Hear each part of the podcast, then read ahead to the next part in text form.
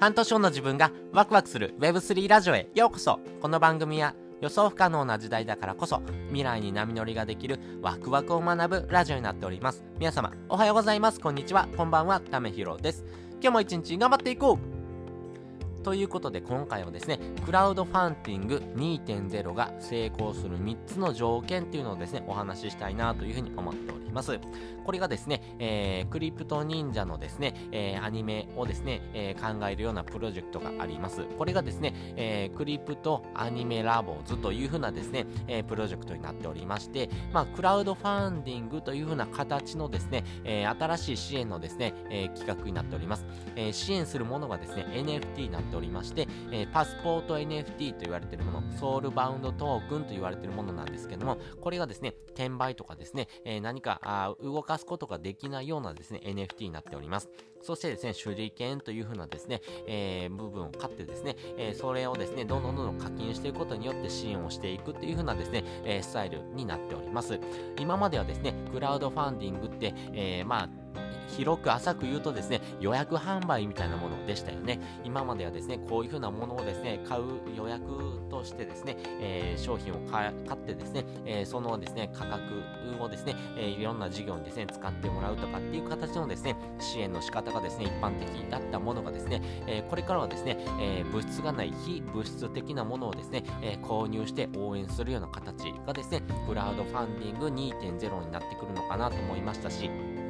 まあ、こういった形をですね、えー、取ってるようなですね、プロジェクトもですね、どんどんどんどんスタートさせてる、えー、ものもあります。でもですね、えー、このですね、クラウドファンディング2.0が成功するためにはですね、こういう風な条件もですね、あるんじゃないのかなというふうに私なりにですね、え、考察した部分がありますんで、よかったらですね、このあたりも参考にしてもらいたいなというふうに思っております。先にですね、この3つの条件についてお話ししておくとですね、1つ目、コミュニティ、2つ目、音声配信、3つ目、古参という投資というところです。それぞれ解説をしていきます。まずですね、このクラウドファンディング2.0というところをですね、成功させるためのですね、基盤としては、コミュニティというものがですね、えー、しっかりとしたあものがあるかどうかっていうのが結構大事になってくるなというふうに思っています。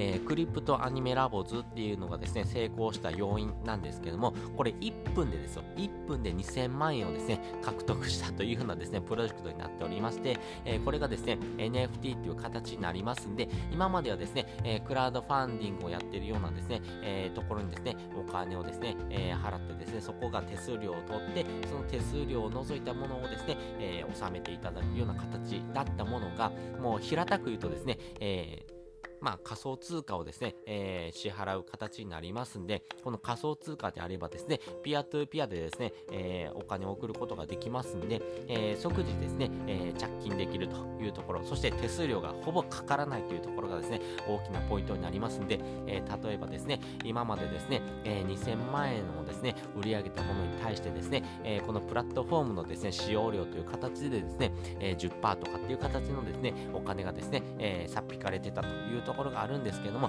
それがですね、えー、自分のですね、えー、懐に全部入ってくるっていうところもですね、大きな部分になってくるなと思ってます。その時にですね、やっぱりコミュニティがあるっていうのは非常に強いなと思ってます。えー、クリプト忍者あ、クリプトアニメラボズであればですね、えー、クリプト忍者っていう風なですね、母体がありました。やっぱりですね、えー、クリプト忍者っていうですね、コミュニティはですね、今5.1万人のですね、人がですね、えー、参加しているですね、日本最大級のですね、コミュニティになっておりますんで、やっぱりこういう風なですね、コミュニティがですね、あるからこそですね、えー、やっぱりそのクラウドファンディングをしますって言ってもですね、支援の数っていうところがですね、ある程度見込めるというところもありますんで、やっぱりそういった部分がですね、大きな価値を生んでるなというふうに思っております。なので、えー、成功確率というところを部分もありますけども、やっぱりコミュニティがあればあるほどですね、えー、まあ信頼関係が築ける、そして、えー、コミュニティのですね、強さというところもですね、えー、このクラウドファンディング2.0をですね、成功させるようなですね、要因になってくるなと思いましたんで、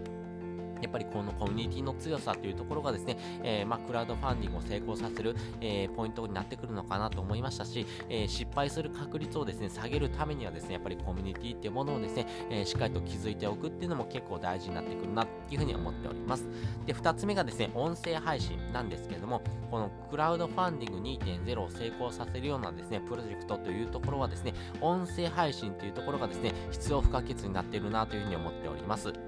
例えばですね、えー、今、みこしというふうなですね、えー、NFT を活用したですね、日本初の Web3 のですね、支援型のクラウドファンディングプラットフォームというところもですね、えー、スタートするようなですね、プロジェクトもあります。やっぱりこういったですね、プロジェクトがですね、スタートしているっていうところもですね、新しい取り組みで非常にいいなというふうに思っているんですけども、よりですね、この NFT とですね、そしてこの支援されるかどうかというところのですね、つながりをですね、深く深くしていくためには音声配信というところが、えー、大事になってくるなと思っています。まあ、音声配信をすることによって、まあ、3つのメリットがあるなと思っておりまして、音声配信をすることによって、えー、その人の人柄っていうところをですね、知るきっかけになるなと思っておりますし、その人のですね、行動履歴っていうのもですね、ちゃんと追うことができるというところ、そしてですね、えー、実際にその人の思いというところもですね、えー、その音声配信に乗っかるという部分がありますんで、SNS 自体はですね、広く浅くですね、拡散していくようなですね、部分が非常に大きいなというふうに思っています。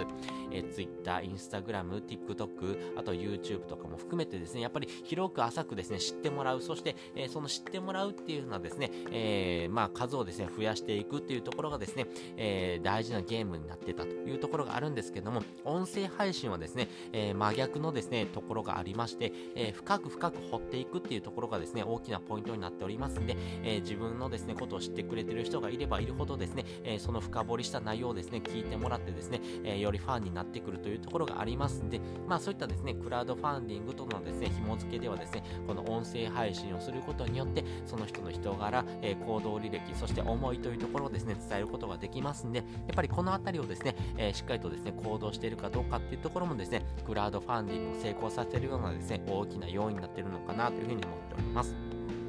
そして3つ目、子さんという投資というところなんですけども、皆さん投資ってどういうふうなイメージを持たれておりますか、えー、投資っていうのはですね、えー、短期的なですね、利益、もしくは長期的な利益がですね、期待するものですよね。やっぱりですね、えー、利益がですね、出るかどうか、要はですね、100万円投資してですね、それが1000万になるかどうかとかっていうのはですね、えこういったですね、リターンを望むというふうなものですよね。まあ、そのですね、お金がですね、儲かるか儲からないかっていうような視点だけをですね、え投資というふうにですね、考えてきたんですけども、この投資というふうなですね、考え方の視点がですね、若干、えー、違うようなですね、部分もですね、出てきてるなというふうに思っています。それがですね、古参かどうかというところですね、今まではですね、この投資というものをですね、やってるかどうかだったんですけども、このやるスピードですね、えー、いつから、どのタイミングからですね、えー、この投資っていうのをしてますかっていうところもですね、結構大事になってるなというふうに思っております。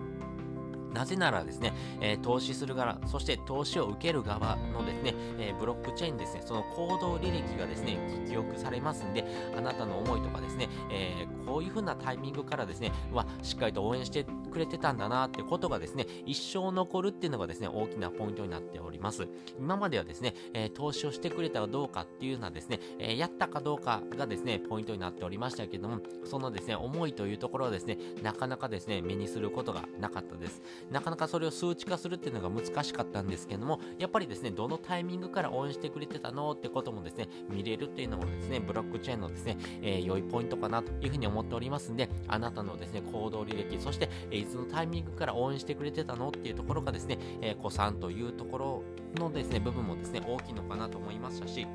やっぱり初期からですね、応援してくれてる人って、やっぱり熱い思いがあったりとかですね、えー、そういった人をですね、えー、より巻き込んでいこうというふうにですね、思ってる方もですね、非常に多いのかなと思いますんで、